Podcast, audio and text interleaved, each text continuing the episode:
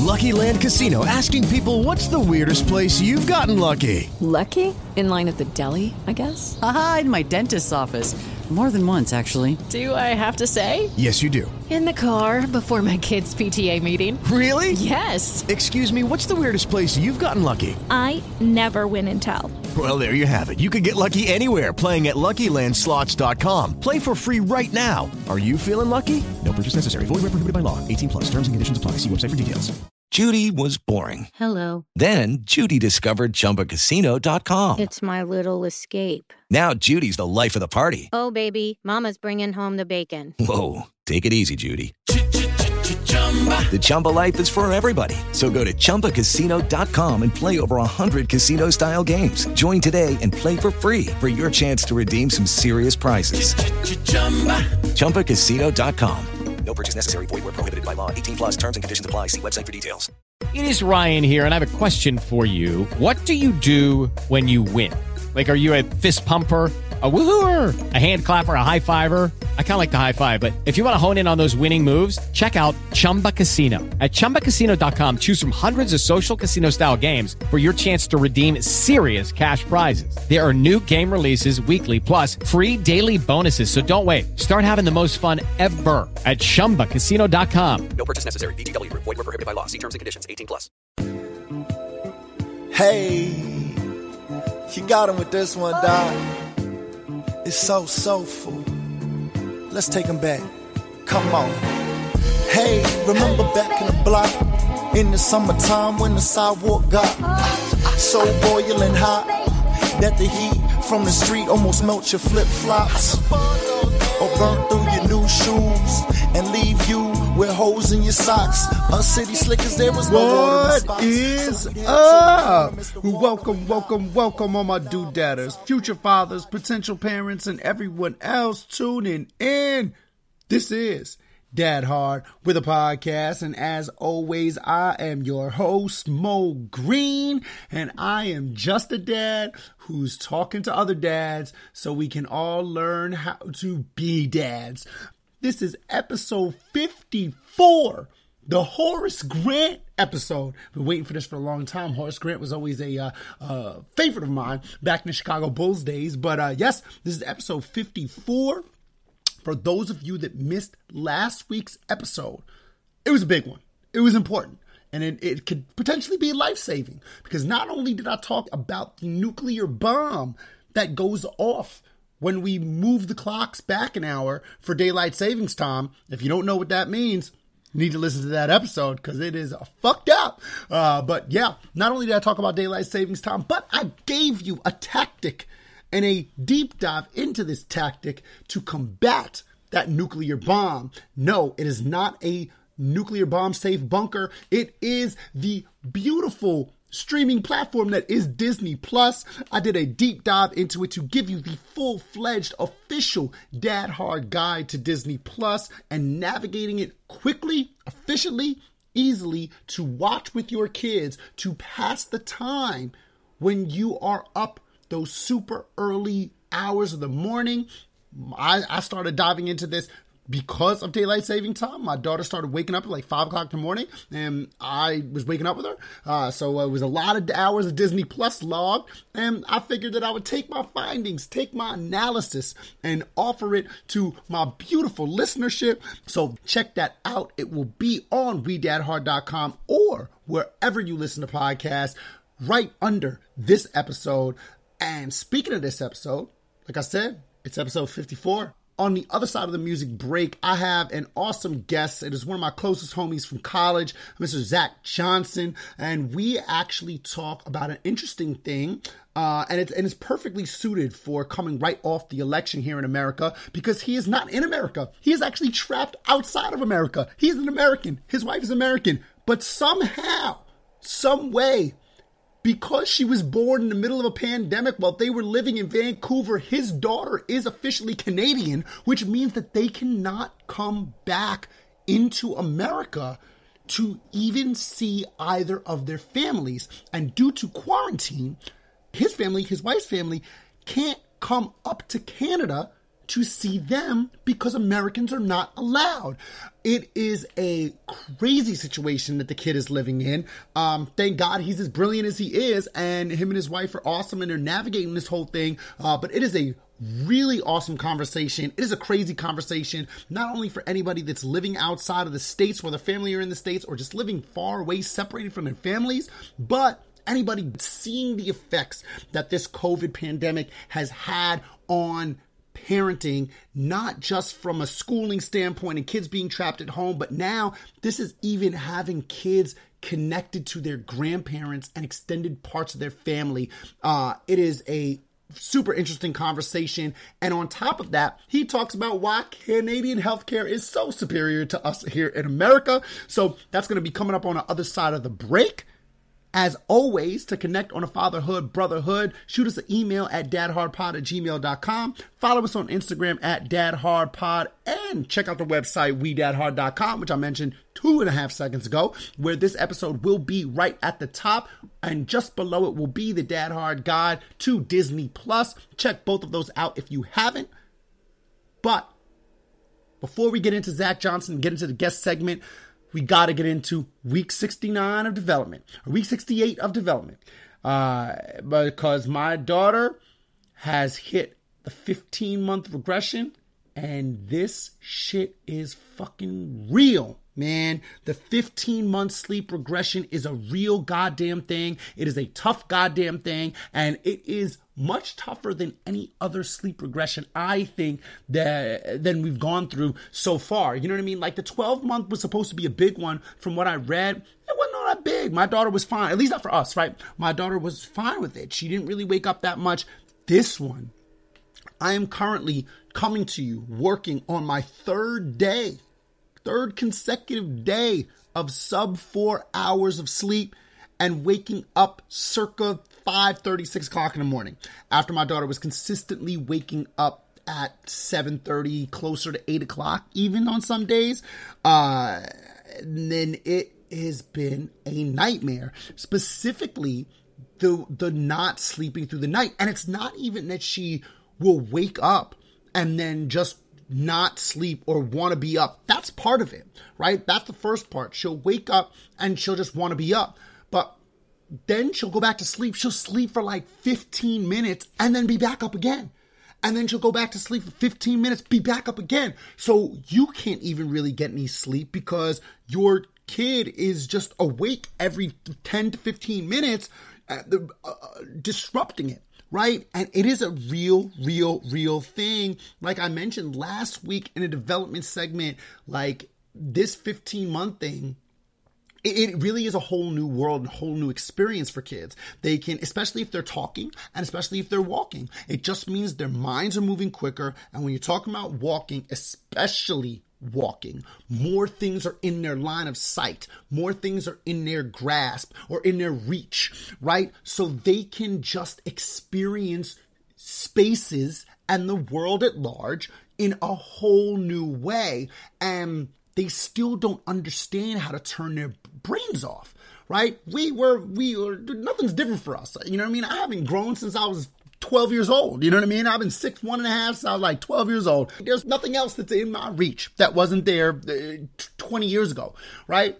But for them, all of this stuff is now within their reach, and they just can't turn their brains off the way that we can. Nothing really changes for our day-to-day experience on new things that we can reach, that we can see. You know, we're there. You know what I mean? We have all of those tools. And so when we go to bed at night, boom, it's time for bed. Lights out. I'm out. Done. You know, for them, they can't do that. Now they're still tired, right? So when you put them to bed, it's kind of like they play a little trick on you because they're so tired, rubbing their eyes. Like the bedtime routine is the same. Maybe you're a little bit harsher on the bedtime routine, or harder, I guess I should say, on the bedtime routine to make sure that they at least get some semblance of sleep to start the night.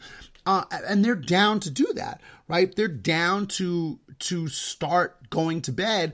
It's staying asleep that is so difficult. And that's just because their mind is continuing to race. They're continuing to think about all of the things that they've experienced through the day, all of the new things that they can think about, and they just can't turn their mind off.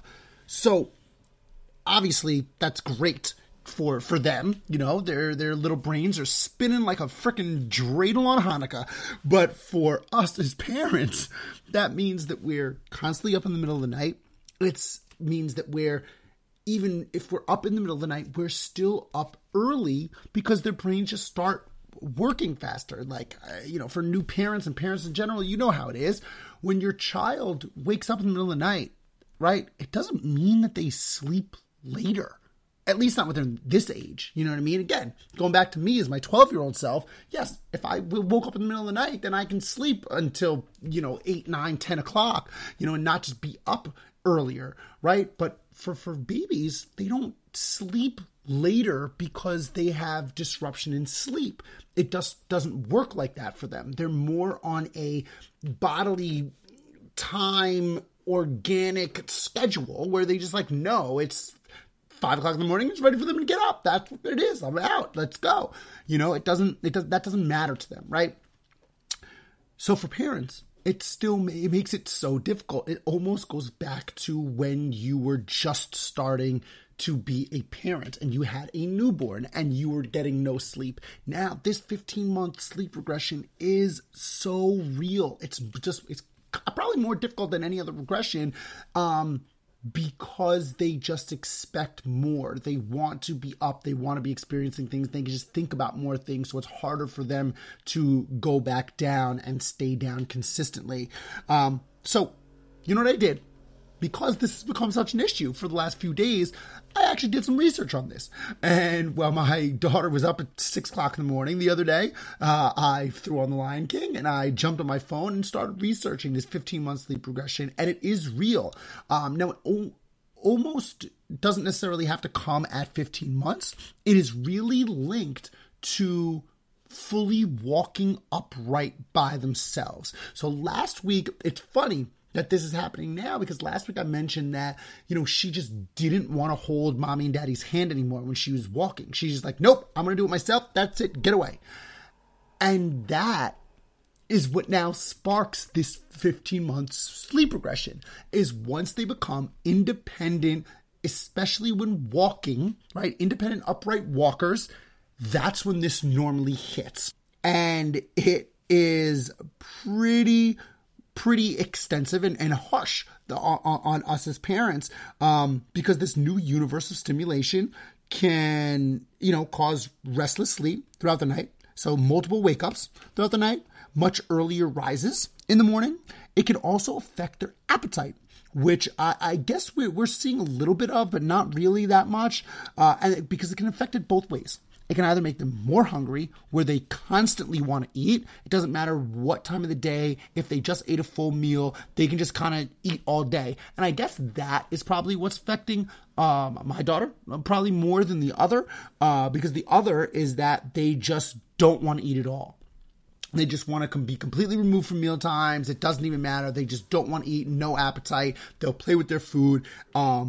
She hasn't really been seeing that much of that, but it can also make them significantly more irritable and inclined to tantrums, because they are starting to get a better understanding of what they want, and they are being able to communicate it to themselves and thinking that they can communicate it to you.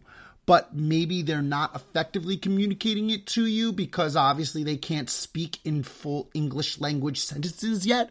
So when you don't understand them, that makes them angry and upset and irritable and more inclined to throw tantrums, right? So, you know, they just assume that you should also understand what they're saying because they understand what they want.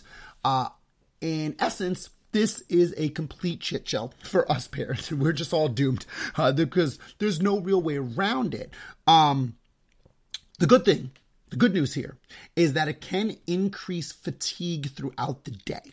And actually, we are seeing that a little bit, specifically in the morning and going into dinner time, with my daughter, right? In the morning, she's now, she's on the verge of almost giving up that first nap. Now she's more inclined to take it. She wants to take it, and she'll take it earlier. She'll take it at like 8:30, 9 o'clock. Like we drop her off at daycare at 8:30, and she's been ready to just go to sleep immediately.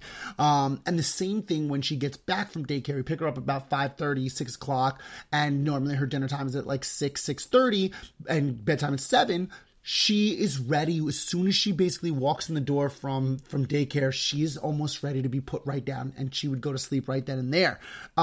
So it does increase fatigue in certain cases. I read that, you can actually pick up an extra nap for those kids that are at home with you parents. Like they could be potentially inclined to take a third nap in the middle of the day.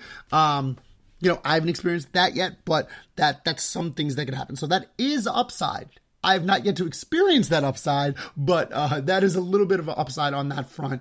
And ways to kind of deal with it is to be a little bit harder, like I said at the beginning, on your routines, on promoting not going in and coddling in the middle of the night if they wake up and leaving them in their crib. That's kind of what everything that I read is that's the most important aspect of this, or the most important combatant to this, is to continue to enforce harder that you're not going to go into the room and coddle and rock and to feed and all that type of stuff, which is very difficult when you have a crying baby at 3 o'clock in the morning that doesn't go back to sleep for 15, 20, 30, 40 minutes. Like I said, it's like having a newborn all over again, and we thought we were past that stage, right? Nope, apparently not. But in essence, those are kind of the two most important things. And when it comes to tantrums, right, and the not understanding thing, I read that's interesting. You, instead of kind of like picking them up and bringing them to your level, apparently what you want to do, and the best way to handle it, is to go down to their level, right? So get on like your knees and hands and knees and look to them, try to talk to them, say things like, I don't understand what you're asking me. What is it that you want? Try to talk to them in plain English to try to better communicate what it is that they want while they're getting so irritable, or what they're getting so irritable over. And I thought that was interesting. So, I guess I do have a dad and a fatherhood podcast here, so I can't just talk about these problems. I kind of have to get involved in trying to figure out and solve them, right? And then relay that information off to my beautiful listeners of the pod. So hopefully that helps. Hopefully that helps me. Hopefully it helps you, but that's kind of what I got into in the research for this sleep regression, and that has been this week for us. Week 68, 69, that's what it's been. It's been dealing with this freaking sleep regression, and it is no freaking joke, let me tell you. That said, that is all for this segment of the show. We're going to jump into a musical break, and on the other side, we're going to talk a little bit of Canada versus the United States, and the whole pregnancy process, birth process, and being trapped up there with a Canadian citizen daughter to two American citizen parents, with my boy Zach Johnson. Stay tuned, and I'll catch you on the other side.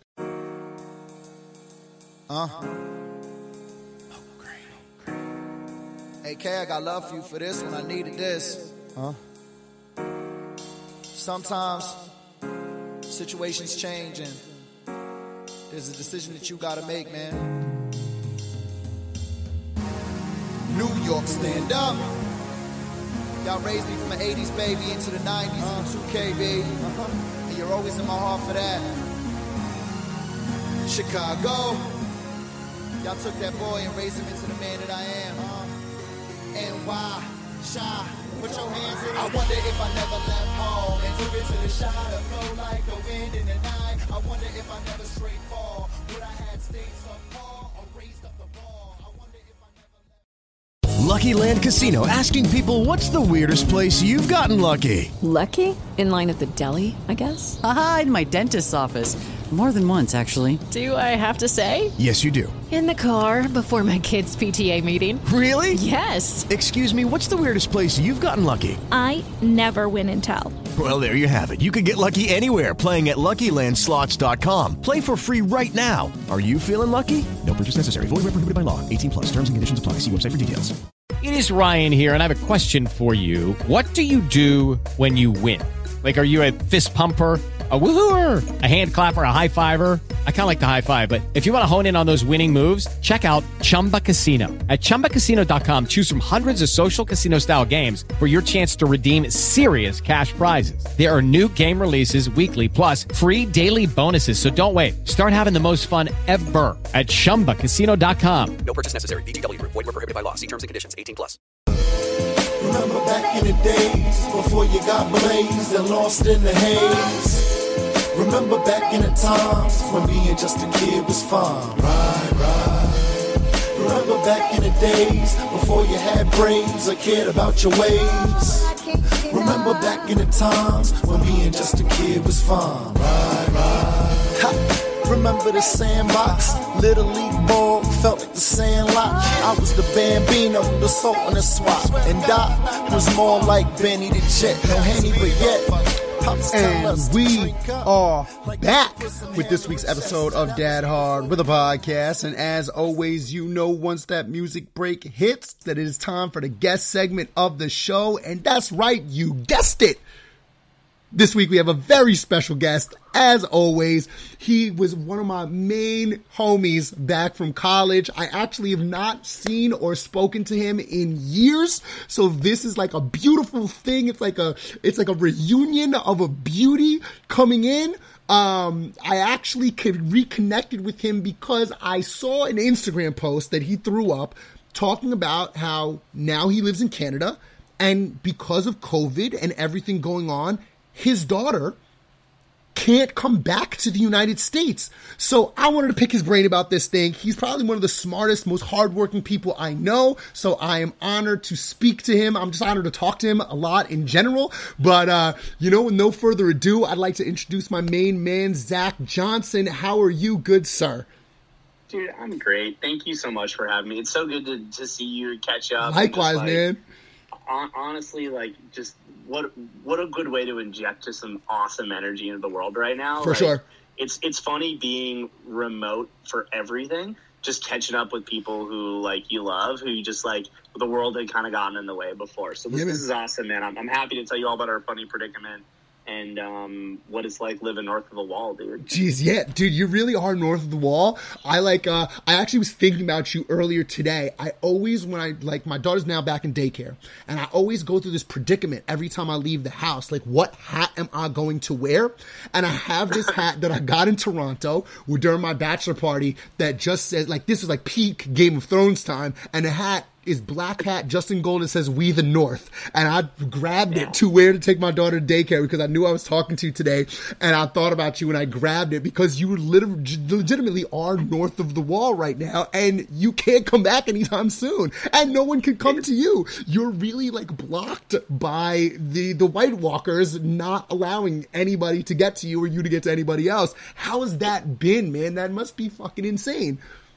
I mean, it's a trip, and it's funny because I'm blocked in such a, when you get to know Canadians. So first off, I live in Vancouver, right? So it's it's really cool Canada. So everyone's always oh man, it must be colder, and I'm no, dude, it never gets colder than yeah, it's Seattle type weather. 40 degrees Fahrenheit. It's amazing here, but it's funny. So Canadians have a unique way of doing stuff, and the thing is, we can leave, we could probably get up and go. I mean, now there's the passport thing, but it would just be so hard to come back in any reasonable way, right. The chances of us getting stuck without health insurance somewhere are just in utter Casablanca limbo or so. When they made travel, basically what happened was they closed the travel for non-residents, permanent residents and citizens, in March. And so we're here on a work permit. So it was always oh, you can leave, but you just might not be able to come back. Yeah, for sure. Well, we live here. And then it was B, we found out 3 weeks before that my wife was pregnant. And we're well, if we go back, we don't have, we're not, 26 or something, getting that last year of affordable care through our parents or something. Right. we're on Canadian state sponsored healthcare. If we wind up stuck in the U.S. for 4 or 5 months and have a kid there, that could be all of our money. Yeah, you guys are fucked. That could cost a house. And so what we just kind of it was so funny. We went to the conversation 100 times with our parents and stuff, where it's well, what if we did such and such? And it's just guys, it's just not. It's not safe. Yeah. It's not a good thing to do. And so what's funny is our daughter arrived healthily and on time, and Kelsey's doing great and recovered. But what's funny is she's actually a Canadian citizen because of this whole thing. Yeah. So I like to joke that it's my first act of really good parenting, is because we didn't know what was going to happen last week with this election. Yes. So I was just man, we got our anchor baby, and then but it is funny though, because we have to apply for a passport. So we actually now we can't travel. One of us could conceivably travel back, yeah. But we would get to the airport and be "Excuse me, sir, why are you trying to steal his baby?" Yeah, for sure. Dude, that's wild. It's kind of funny. Yeah, it's a wild situation. Did your parents want you on either side? Did they want you to come back? And were they "Come, live at home, have the baby here"? We'll take it. Did they throw that out at you? Because I feel like parents. When they know they're having grandkids, especially first grandkids, and I don't know if it's necessarily the first one for you or, for your parents or for your wife's parents, but, when they have grandkids, they want that connect. They want to be around them as much as, we as parents want to be around them. Did they try to, coerce you to just, come back to the States to have the baby here? I mean, first things first. I can't wait to have grandkids. Yeah. It's that's all the best parts of having a baby, but none of the hard work or frustration or sleeplessness. Yes. So I get it now. Right? That being said, we're really lucky where we've been a really self-sufficient couple for a long time. Sure. That we've a lot of the onus of seeing our family's been on us for a long time. So sure. We've lived in different states than our families for the duration of our relationship, and so there was never you need to come home, or we have a spot for you need to come stay here. We really think it's a good idea. It was more of we know you guys have thought this through and you'll figure it out. But gotcha. Definitely a lot of we were a shoulder to lean on for them. Sure. And so it's been emotionally tough, but luckily I don't think either of us have felt pressured to up and come back or the other thing that's tricky too is our families are really distributed. So my wife's family is between Buffalo and Cleveland, and my family's between Mass and Rhode Island. So, gotcha. At any given moment, it was all right, so if we tried to do a trip to see people, how are we going to even do that? Everyone, yeah. It's just so the impossibility of it kind of helped in a way. Yeah. But it is tough because Kelsey's parents saw her when she was really early pregnant. We almost got stuck in Aruba because we had an Aruba trip in March, and I was ready to pull the plug, and Kelsey's I don't think this is we're going to get stuck here. And it was we were 2 days away from getting stuck on this island. Oh, I'm we don't want to get stuck on an island with one hospital with this pandemic. I read a book about pandemics 2 years ago. And whenever I'd get drunk, I'd talk about, if I was happy, I would talk about space. And if I was kind of sad drunk, I would talk about pandemics, and people get really sick of it. So it was one of those really shitty times about being right. But anyways, she saw her family in March, in Aruba early, so she got to first of all, it's a terrible first trimester. Is a terrible time to travel to an island. Yeah, that's insane, dude. And also from Vancouver, it was flying to Tokyo. Yeah, that's insane. It's complete insanity that you guys did that. It was pretty insane. But what was funny is she got to see her family, but the last time I saw my family was early December. I'm just gonna come back with a 6-month to a 1-year-old, probably. Yeah. Or older. Who knows how long this thing's going to last? What is cool, though, is this is one of the really funny things about Canada. So we don't really have, rights as workers, foreign workers. Hmm. So, we'll get, a PR at some point, or we'll apply for PR and whatnot. But, what's hilarious is, all the, foreign visitor rules didn't apply to us. But to our daughter. So, technically, her grandparents can visit. They just still have the quarantine stuff. So if they relax quarantine and make it based on instant testing, I think we have a path to people coming to visit. Gotcha. But it's so funny. It's not us. It's about her now. So she actually has way more rights as a Canadian than we do, and we're just piggybacking. Yeah, that's amazing. So it's weird, man. It's been a total trip. Let's put it this way. I have so much gratitude that we've been able to be healthy and have an amazing healthcare experience here, and it's been pretty safe with COVID. It is tough, though, because, it's not you're oh, man, we just had a really tough day last night. I need someone to hold the baby for 5 hours. there isn't anyone. Yeah. So, like, that's... Or, like, I still remember the first night... Like, I told you before, we had, like, a little bit of, like a overnight in the hospital. Yeah. And I remember, like, after, like, going home that night to, like, walk the dog, being like, man, it would be so nice if someone could just, like, buy me a sandwich and, like, walk the dog real quick so I could just, like, stay at the hospital now. And so that stuff was tough. We've had a couple friends who've, like, really stepped up. That's awesome. We've got my buddy Paul out here I work with. Him and his husband have just, like they've been cooking us food and just coming and checking up on us and just, like, gone so above and beyond. But, like, it would be cool to have, and let's put it this way, it'd be super, super cool to have the family close, but at the same time, we also have, like, zero family drama. Yeah, so no, which is also great. You know? It's great. Yeah, it's good. You don't have to be, like, pressured to, like, see anybody. Like, you know, I feel like we're always, every weekend, we're, like, making plans to, like, see somebody in our family or, like, friends who, like, we haven't seen in a long time because, like, you know, now she's walking. So, like, wait, somebody else has to see that. You know what I mean? And so, like, we're making all these plans. Like, we've never, like, the right now, like, we're in our situation, like, a lazy Sunday or with a kid, a lazy Sunday doesn't exist. But, like really, when you have, like, family so close like we do, like a lazy weekend where it's just like you guys like hanging out, even with just the baby, it like that doesn't exist. You got to make plan. Everybody wants to see it. So I guess it's kind of nice that you don't have that pressure to do that. Are your parents both chomping at the bit to come out and see her? Because like I know I asked about them coercing you to come in to have the baby there, but like have they been, you know, trying to make a move to come out and see you? Are you guys just cool with doing FaceTimes? I mean, it depends, right? So my parents are divorced. So I've got my dad and my stepmom and then my mom. Kelsey's parents are together and like, they're all in kind of different situations. And so like Kelsey's parents are definitely chomping at the bit and like, we're going to be able to make that happen. I think at some point, like her sister also had her first kid like 2 months before. So there's like a lot of push to get everyone together. Like we've done lots of vacations and stuff.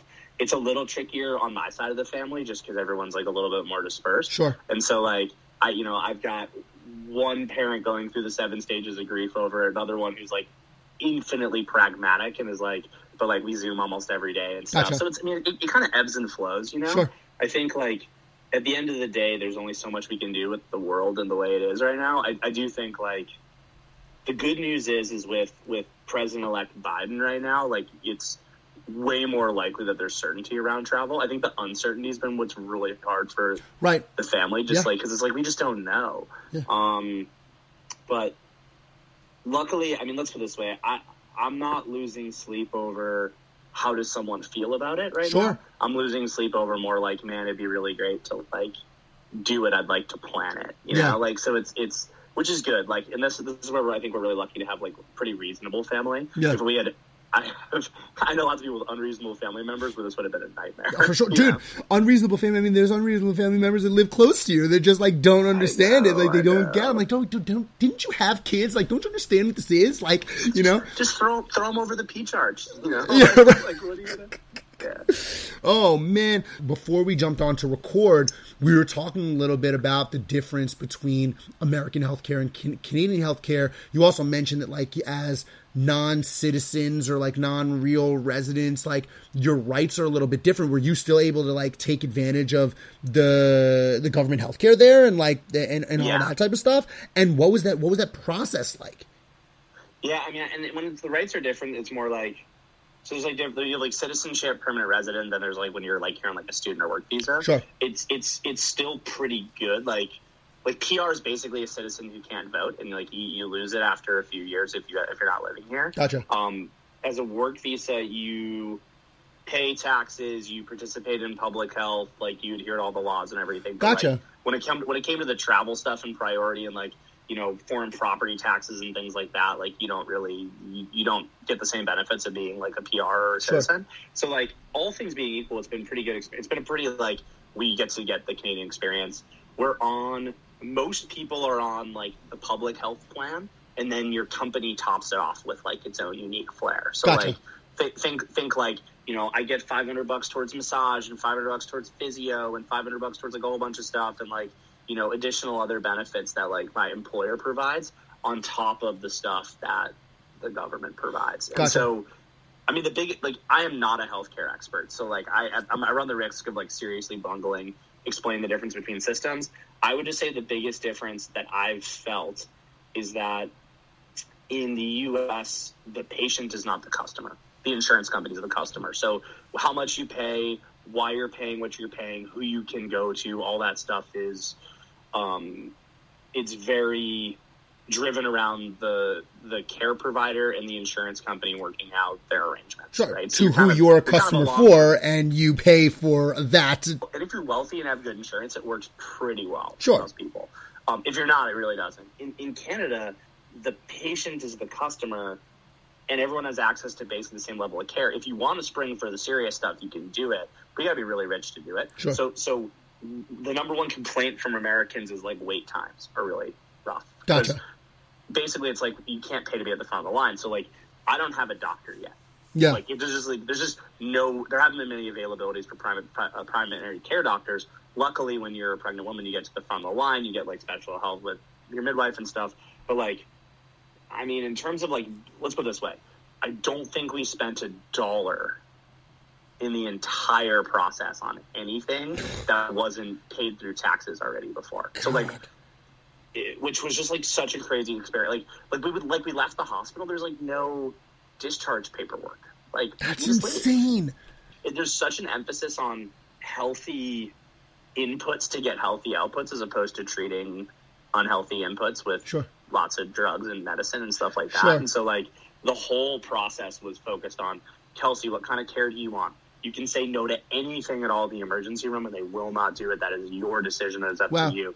You can choose, like you know, whether you want a midwife or an OBGYN. I mean, the only thing we spent money on was we went the doula route, which, like, the strongest – that's the best money I've ever spent in my entire life. That's what everybody says. I never went doula. I think maybe next kid where we'd invest in the doula, because that's what everybody says. I also have a doula that lives across the hall from me, so, you know, maybe it's worth doing that. You know what I mean? If you don't have family around – it's amazing. Yeah. And like what was really cool is it allowed me to be a super active participant. Sure. Like I feel like most like the stereotype of most husbands in this process is like, oh, they like sit in the waiting room and like see what happens, or like they like kind of watch from the sidelines and are grossed out. I don't think there were more than 2 or 3 minutes in the whole process where we weren't like skin to skin in contact. Like it was a super active labor. And like active process for me, and the doula like facilitated the whole thing, and it was awesome. That's not the experience that I had with my wife. Like number one, my wife had to have a C-section, which is always going to be the case. We kind of knew that the whole time, but like still, like I was not. They like made me sit in the waiting room, like waiting, or not in the waiting room, but like in the hallway outside the operating room until she, like the baby was about to be delivered. So like my wife was like petrified of needles, like really hates medical stuff. She's super anxious, like all that stuff. It was terrifying for me. I'm sitting out there, or whatever. I feel like they do that a lot in American culture when it comes to medical, or when it comes to giving birth, and the pregnancy thing is it's actually facilitated so that the husband is in the waiting room just smoking, passing out cigars. You know, that's it. It's amazing that you guys didn't have to have that experience, and you were able to be so involved the whole time, and more importantly, like attached to her the whole time. I mean, I'll go into just enough detail to not get strangled later for being too, you know what I mean? But like, I mean, a couple of things. So like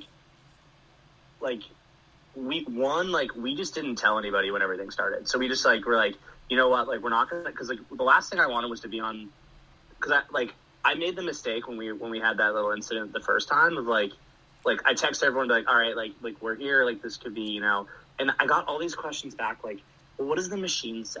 Like what tell me what's, and I'm like, I'm not a doctor. Right. Like I'm just going to scare you more, you know? And so what we did was we actually didn't tell anybody until we got to the hospital. We got to the hospital about 2 hours and 50 minutes before we had the baby. So like, it was pretty close. We did most of it at home.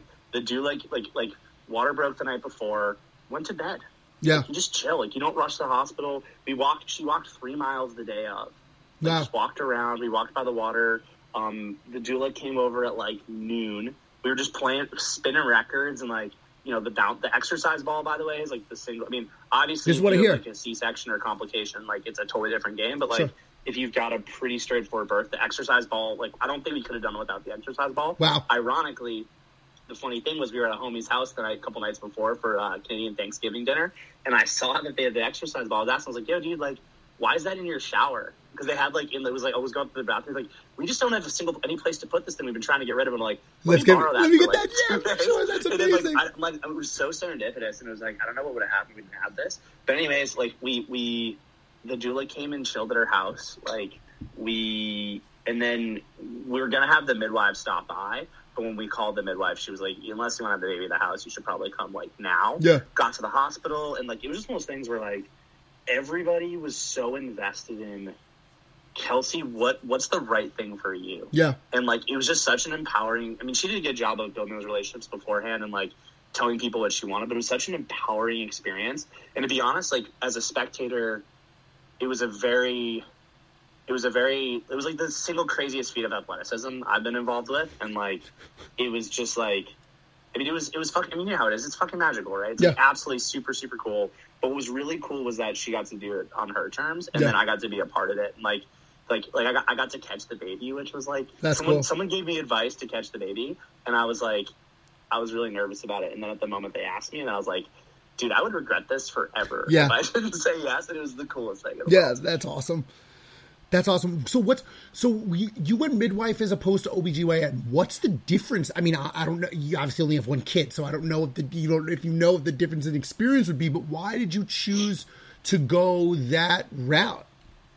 So or is that just how they do it in Canada? Yeah, and it's different in the states and Canada. Like in some states, midwives are like, it's just like really specialized nurses. Yes. In some places it's like, it's totally unregulated. You know, like basically everybody, when we told people at home we had a midwife, everyone's like, are you guys like gonna have this baby in the woods? Like, what are you gonna do? You know, we went and met them, and we're like instantly blown away by the experience, the environment, the level of care, the model, like how they get to know you, and like really, it's just like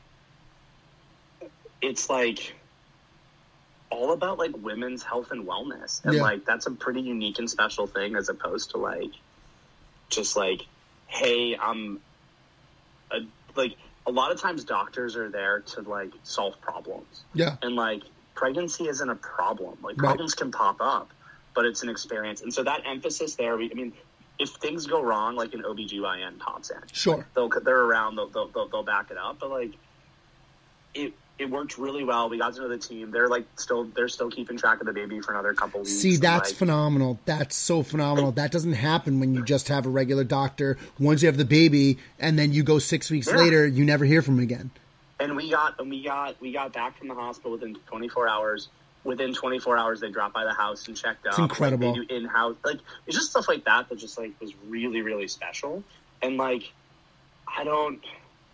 I've always struggled personally with healthcare. Like I hate the way that doctors, like I've had really great doctors before, but the norm is like, I've had so many doctors who like rush you or don't. Yeah, you're just a number. You're intelligent or like, you know, like they'll have like a resident who doesn't introduce themselves until they're sticking something in your ear. You know what I mean? Yeah. Like that kind of bullshit. And just, it was really cool to be treated like people. Yeah. And that was like, as we think about where we live long-term, like, you know, how a place takes care of its people says so much about a place, you know? Sure. So it was wild. 100%. Plus you have this anchor baby, so you can now, is that a pathway? Is that a pathway for now you guys to become citizens because you have this baby there? There's a point program a point system for PR. Having a baby who's a citizen definitely gives you extra points. But also being an asshole American probably removes points, so it might be a lot. I don't know. But you guys aren't asshole Americans, you're just regular Americans. I don't know. We'll put it up to the to the Canadians inside that. That's awesome. So you guys are what, three weeks in?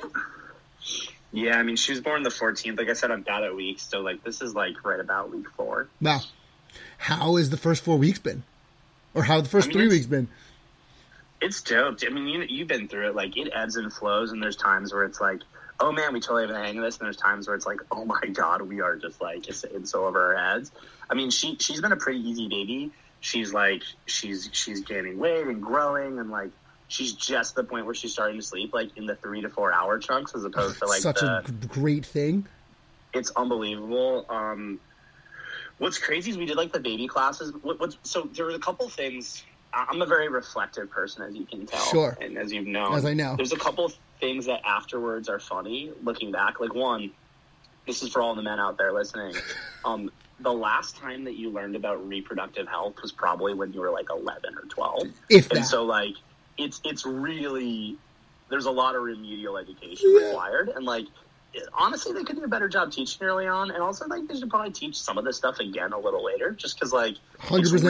It's really cool and special and like unbelievable, but at the same time it's just like, oh shit, like that's what that does, like crazy, right? So like we did like the baby classes, and there's just some stuff that they focused on that was useless, and then there was some stuff that they ignored that like I was telling you, we've been dealing with this diaper rash thing, and it's just like, like, no one ever told us. Like, no one even, like 3 sentences on, like, here's how you keep your baby from getting diaper rash would have saved me, I don't know, fucking 5 nights of my life. Yeah. Like, you know what I mean? Dude, I know 100%. It's so funny because it's the stuff that you, like, actually need to know once you have the baby that they don't tell you in these classes. It's ridiculous. And they also don't tell you any of this stuff in, like, any books that you read about it. Like, they don't... There's nothing on this. Like, your baby could get diaper rash. This is the... 24 different reasons why. These are what each of those 24 rashes look like and how you should deal with them, right? You know, and you know, when we talked on Friday, when we were supposed to do this, that was for Friday or Thursday, whatever it was, when we were supposed to do this before, and you were like, yo, I'm dealing with this rash. I got a baby around with no diaper on. I'm going to be in for a long one. I was like, dude, I totally get it. Like, that's something that they never, that nobody ever tells you. Like, if you just air it out, you know, it can go away by itself. You don't need any of the creams, which then means you don't run the risk of making it worse, and you don't run the risk of having an allergic reaction to a cream, or if your baby has sensitive skin, now you can only use a certain kind of cream, but you don't know if they have sensitive skin until you use a different cream, and then, you know, it just fucks you all over the place. But what's crazy is they also, in the world of knowledge exploration that we live in, people like showing expertise by showing exhaustive options, as opposed to start here and then call back or check back if you get fucked, right? Yeah. And so like, so for us, what was funny is we actually really needed the cream because some babies poop normal amounts and then some babies poop continuously. Yes. And like, and so it was one of those things where like, I'm like airing this kid out and I'm like, this is, I think, worse than if, like, she and so, but, like, no one ever told us how to properly put on diaper cream. And so it took us, like, 2 days to be like, maybe, like, we're, like, being, like, a little stingy on this. And then, like, was like, oh. Yeah, you got to lather that shit on. You slap it on all over the place. See, I didn't realize that. I'm like a real conservationist when it comes to consumables, you know? And so, like, it's just one of those things where it's like, oh, that's how this works. Why did I learn the 500,000 things that can go wrong with breastfeeding as opposed to the one thing you need to do right with this? Oh, that's interesting, because I learned 0 of the things that could go wrong with breastfeeding. Never knew that it could go wrong. The class that I took is just like, oh, the baby naturally knows what it's going to do. And it's a fucking lie. You know what I mean? It's just... Yeah, that's not the case. It's fucking wild. Are you breastfeeding? Are you doing that whole thing? Yeah. Well, I mean, not me. Like, well, I would hope not. I'm supporting the best of my ability. To be honest, I like to think of this as, what do they say? Sometimes an assist is prettier than a goal. Yeah. That is not true in this case. The goal is really pretty, and that's entirely my wife. I think, but like it goes back to what I was saying before, right? Like, men don't, like, for whatever reason, like, men don't talk about this shit. Yep. Because like, it's the same thing when, like, everyone's like, you know, it is. Everyone says they're going to get married. Everyone gets married, and they're all like, we're going to have a kid next year. And then everyone goes radio silent, and nobody talks until babies pop out, and then everyone tells you about all the hard shit they were going through. And it's like, man, like, the world would be a much easier place for everybody if we had a little bit more open dialogue on, like, what are you getting yourself into? Exactly. That is maddening. And, like, and it's funny just because, like, you know, insert Dad Hard with a podcast. There you go. You know?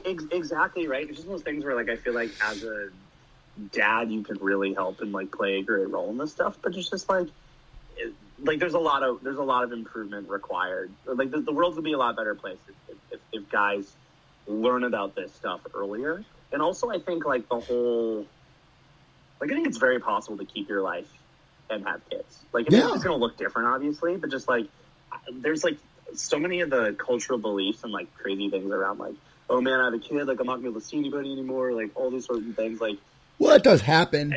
It just so happens you had a kid in quarantine where you can't see anybody anyway, so you're not experiencing that. It's pretty great. But like it is one of those things where it's like I hope I've been really open about the experience just talking to my other friends and stuff. Just it's like, man, like it is awesome, but it's also like just knowing a couple things takes so much of like the fear out of it. You know? Agreed, 100%. You don't know anything until you're a dad because nobody has those conversations, like you said. Yeah. You don't know what all this shit means. And like my biggest regret about starting this podcast is that I didn't start it when my wife was pregnant.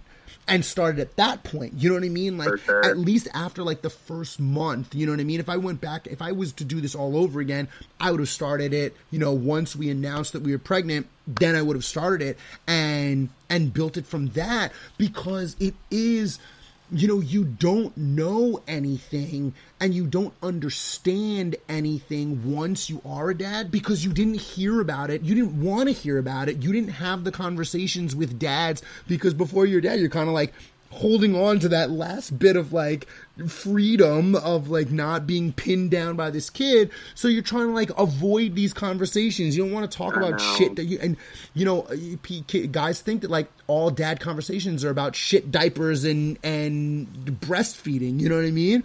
But there's so much more to it that can make the man so much more helpful in the situation and knowledgeable of what's going on and not really playing this background. I mean, obviously you're always going to play the background role, but like be kind of a, you know, like the secondary tag team partner, like, you know, tag teams, there's always the star, you know, there's always the Shawn Michaels and then there's the Marty Jannetty, there's always the Bret Hart and then there's Jim the Anvil, you know, there's always the first guy and then there's the backup. You can at least be the Marty Jannetty and not just be like some schmuck in the corner, you know?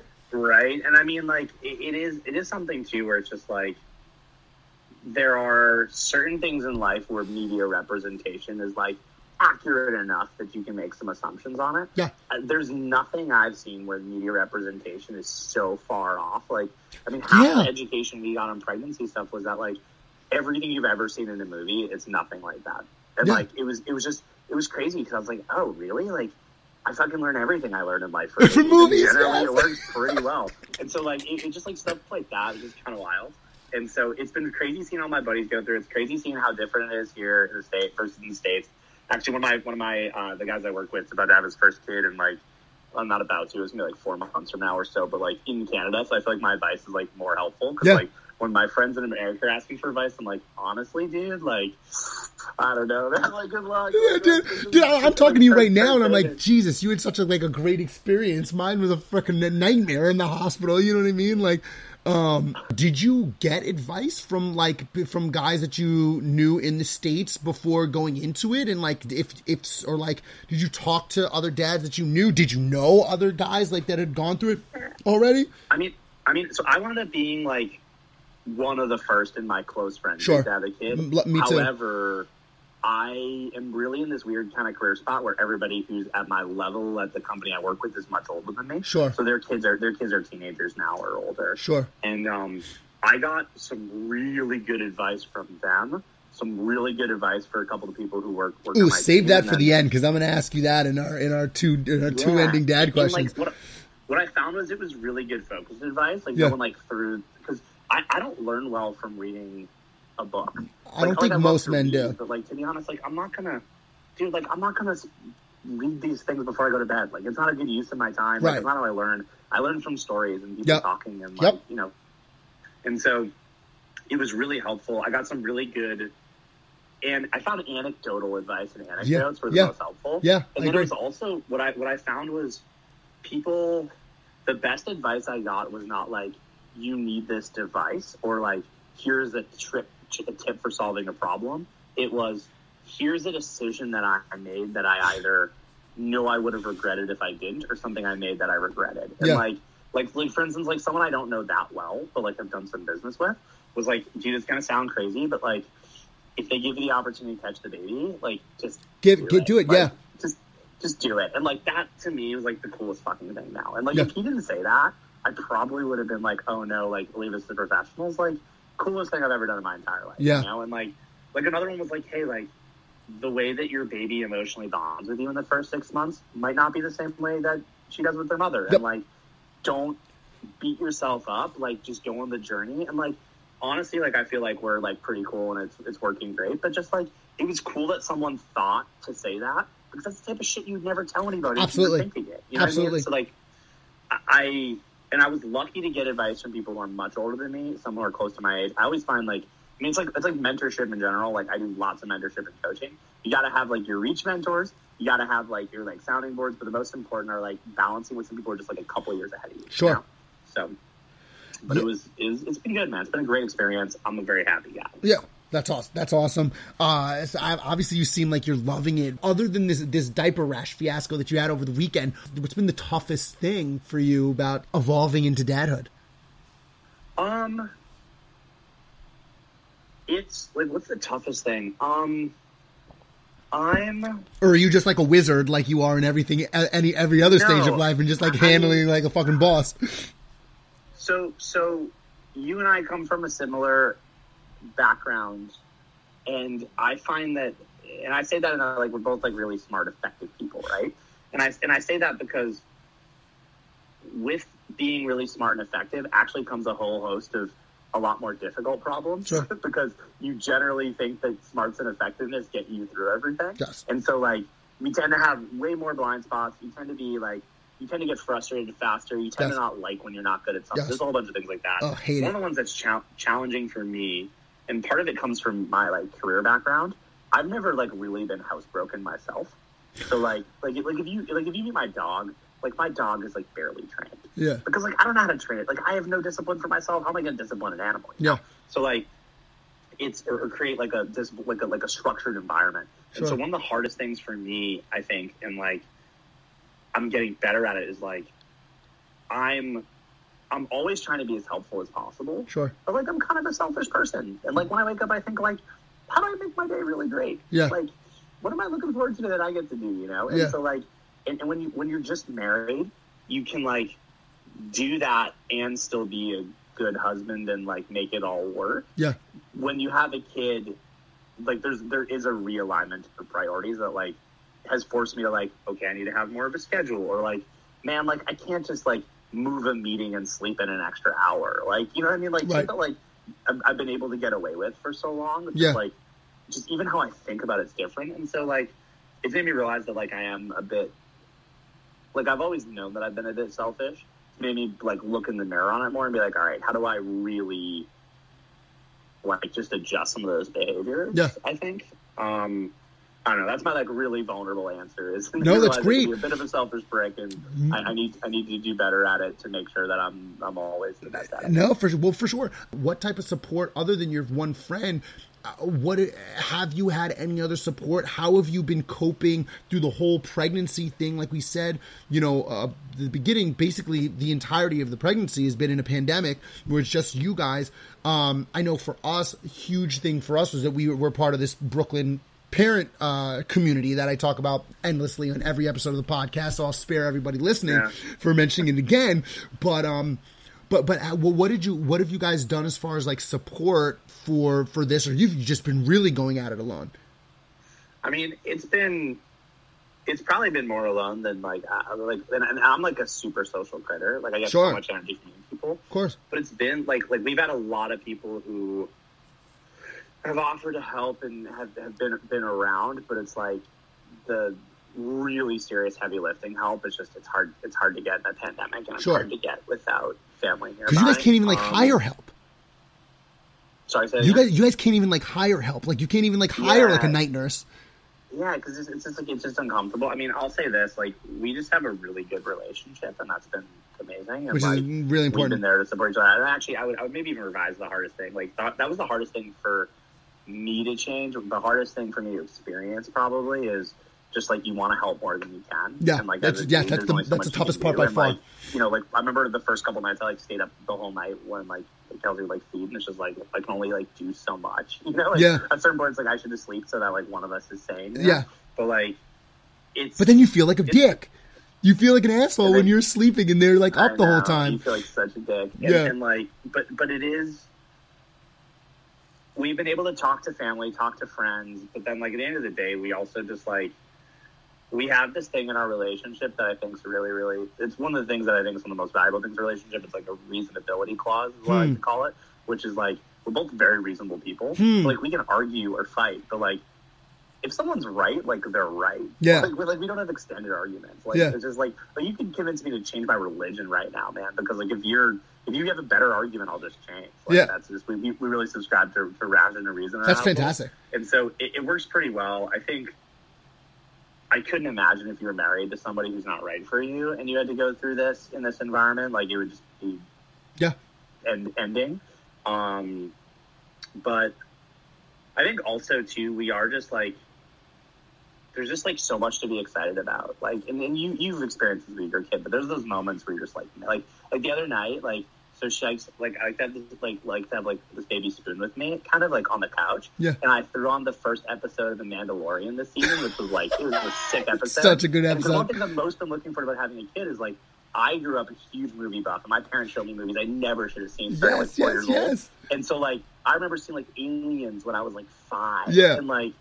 And so I'm just, like, so pumped to share all this content and, like, read Harry Potter and, like, all the crazy fantasy and, like, sci-fi stuff I love. And, like, that was one of those first moments of, like, oh, this is really cool. And I think as a household, we've really taken time to enjoy those moments and also prioritizing stuff the right way. Sure. Like, my job's super intense, but, like, we decided really early on that I was going to take pat leave, and that was important. And I spent the whole year getting ready for it so at work I could actually do it. Yeah. Like, it pays off, but at the end of the day, it would be helpful to have more help.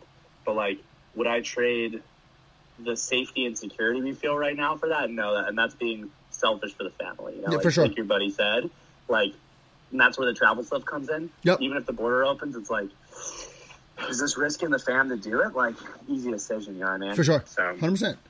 I'm with you. This was awesome. We're going to wrap up here in a second.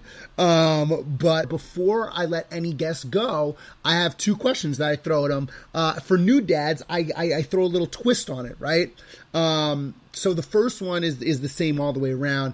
And that is, I know you're only 3.5, 4 weeks in maybe, but what's been the single best? I know you said catching the baby was pretty sick, but... I don't know if that's the best, and that's going to be the same answer. If it is, give me another one. But what's been the best experience or thing about entering this fatherhood journey for you so far? I mean, the best thing, like, it's, I mean, I'll pick, like, a really tactical one as opposed to, like a spiritual reflective one. I really like dancing with our daughter. I love it. And, it's my favorite thing. I love it. I'm a huge music listener, and so this summer in quarantine, I bought a record player and did the hi-fi setup, and I started collecting records of just like all the shit that I want to have. Because like our music's amazing. Yeah. And you and I bonded in the first place. 100%. So, and what's nuts is when you get a record player, you totally change what you listen to, which is really cool. But anyways, we were like dancing the other night to like the Good Morning Vietnam soundtrack. That's and great. Just like. Which was like it just like shit like that. Like those are the best moments where like her eyes are like, you're like the baby loves tools. Awesome, like you know. Dude, I was so funny that you say that. You mentioned The Mandalorian, Disney Plus. I did a full deep dive I gave a Dad Hard guide to Disney Plus in last week's episode. So, I saw which that, is, dude. It's so sick. Dude, it was great. But I was actually dancing. I was dancing it with her to Circle of Life in the first song of The Lion King yesterday. Okay. We got home from Connecticut. She loves that. And her favorite thing that I dance with her now is Oscar the Grouch's I Love Trash. She loved, but dancing with your kid, I did, you know, It was just, it's so good, especially when they're so little like that, and you can like move their legs around and they like do cool stuff. It's so great. And she was like 6 pounds, like 4 ounces, so it's just like play, yeah. Like she weighs like a quarter of our dog. Yeah, it's like a tiny little animal. Yeah, wait till they get to 22 pounds, like mine is. It's right. You know. The second question that I always ask is usually what is the best advice that you could give as a dad. But for new dads that are this young and in the game, I actually like to get the reverse. And that's why I told you to hold off on the advice that you said you got that was really fantastic until this moment, because I like to get what the best piece of advice that you got going into this process was. I mean, there's a lot of good advice, but there's only one piece of what I would call really important advice. Fantastic. Which is like if there's nothing else that you get right, get this one thing right. And everyone's going to tell you it 100 times, so I'll just say it 101 because it's just like the speed at which your kid grows up is so ridiculous that like you just anything you can do to clear your calendar to be there every single day for the first 30 days is like our so she weighs. What 35 to 40% more than she did when she was born. Yeah, like especially if they're really small. And so like there's this phase where it's just like the tiniest thing, and like each day you watch her get like bigger. And like, man, like I care about work more than like as much as anybody on the planet. I work my ass off. Like there's like just no meeting that's like that important. Missing that, you know, or like. And, like, yeah, like, you spend a lot of time looking at your phone because she's sleeping and you're passed out and stuff. But just, like, being there as much as you can in the first 30 days so far. I got that advice from everybody, which is, like, as much time as you can prioritize to, like, be there in year one. Like, just do it. Yeah. And, like, I'm so glad that I listened. Yeah. You can only drink a good scotch once, man. CBGBs can only be cool for so long. Your baby's only going to be a ridiculously cute, tiny little newborn for a little bit of time. Just, you know, don't stay on a Saturday night when Max's Kansas City is cool. You know what I mean? Dude, and with that, I can't even top that. That's the best way to end this. The end this right now, dude. It was so good catching up with you. Congratulations you too, so man. Much. Anything you need, any advice, any questions you have, hit me up. I'm here 100%. Thank you on behalf of dads everywhere figuring this shit out, man. This podcast is great as a resource for folks to be able to participate and listen and be a part of the experience. So, dude, so much love, and it'll definitely less few and far between. Let's catch up again soon. Yeah, man, absolutely, for sure. Enjoy the rest of the night. Take care of that diaper rash, kid. And that is all for this week's episode of Dad Hard with the Podcast. As always, to connect on a Fatherhood Brotherhood, shoot us an email at dadhardpod@gmail.com. Follow us on Instagram at DadHardPod. And check out the website, WeDadHard.com, where this episode will be right at the top, slightly above the Dad Hard Guide to Disney Plus, which was last week's episode. Once again, shout out to my man, Zach Johnson. Congratulations again on the newborn. It's a phenomenal thing, and it is crazy that you're not allowed to come back to the United States. This pandemic is wild. Hopefully that'll change soon and we'll get to hang out. But until then, and until next week, same Dad Hard Tom, same Dad Hard Place. That's all for us. We're out. Peace. Remember back in the days before you got blazed and lost in the haze. Gotta remember the good times. Remember back in the times when being just a kid was fun. Right, right. Remember back in the days before you had brains or cared about your ways. Didn't care about nothing, baby. Remember back in the times when being just a kid was fun. Right, right. Ain't that the truth, man? Wish I could go back being a little kid again, man. Yes, I do. Remember them good times. Everything was free spirit and all that. I'm talking the playground. You was playing on the monkey balls or whatever. Sprinklers. Hydrants going off in the street in the summertime.